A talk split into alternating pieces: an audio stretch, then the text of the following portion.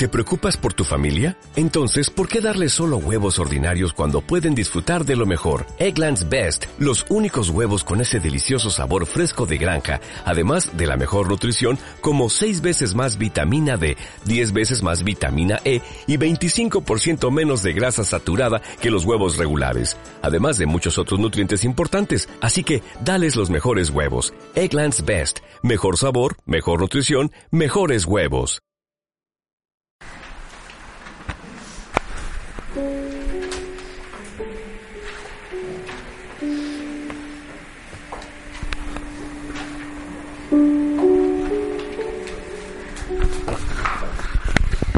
tres cerditos y su casa. Viene el lobo y las arrasa. Caperucita ve corriendo que el lobo te está cogiendo. Cenicienta perdió el zapato, que era más caro que barato. La ratita presumida fue a ver a su tío preferida. Blancanieves con los enanitos los cuida como angelitos. Aladín y el genio fueron juntos al cuarto milenio. La sirenita que solo quiere disfrutar va de allí por allá paseando por el mar.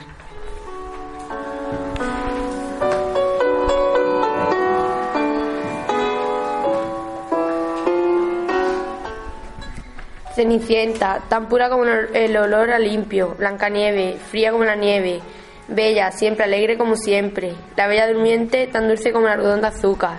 El príncipe apresurado a la princesa va a buscar, ya que a ella se le ha caído su zapato de cristal. Caperucita anda sola y el lobo la va a buscar. Un buen abrazo el lobo le va a dar. ¿Y qué decir de Sirenita, tan bella como un coral y sincera como una amiga? Todo bien felices, porque siempre sonriendo están, y prisa se va a dar ya que el lobo va a venir.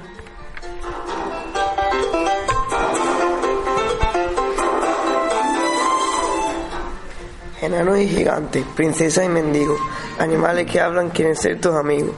Viven en la palabra del contador de cuentos o en la página de los libros abiertos. Si escuchas su relato y te gusta leer la magia de los cuentos, estará en ti también.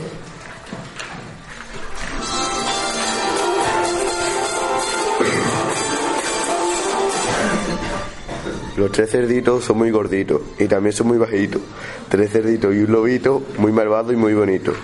Dos de ellos trabajadores y los otros son pintores. Un lobo muy malvado que partió la casa de los tres hermanos. El lobo cogió un palo y partió a los tres hermanos.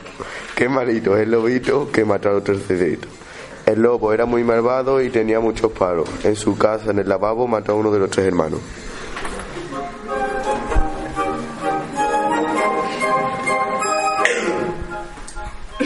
Bella era una rosa y Bestia la describía en prosa. Decía que era frágil tanto como hermosa. Bailaban toda la noche en el salón de un gran castillo. Bestia tenía un traje azul, Bella un vestido amarillo. Había una maldición, descrita como aterradora, pero en realidad era frágil, tanto como una pequeña escritora. Tazas y platos ayudaron a acabar la maldición. Bella y Bestia se casaron y todo acabó en una hermosa canción.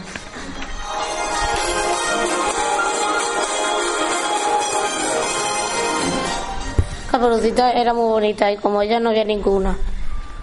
Ella era muy buena y le llevaba manzanas a su abuela. Un día Caperucita iba a casa de su abuelita y se encontró con un lobito que nos fuimos juntos a casa de la abuelita. El lobito se comió a la abuelita y se quedó gordito como un baloncito. Y Caperucita se quedó sorprendida como una bicholita.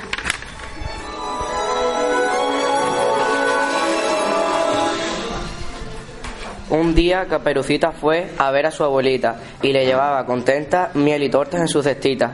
Cuando iba por el bosque se encontró al lobo feroz, que con palabras amables muy pronto la engañó.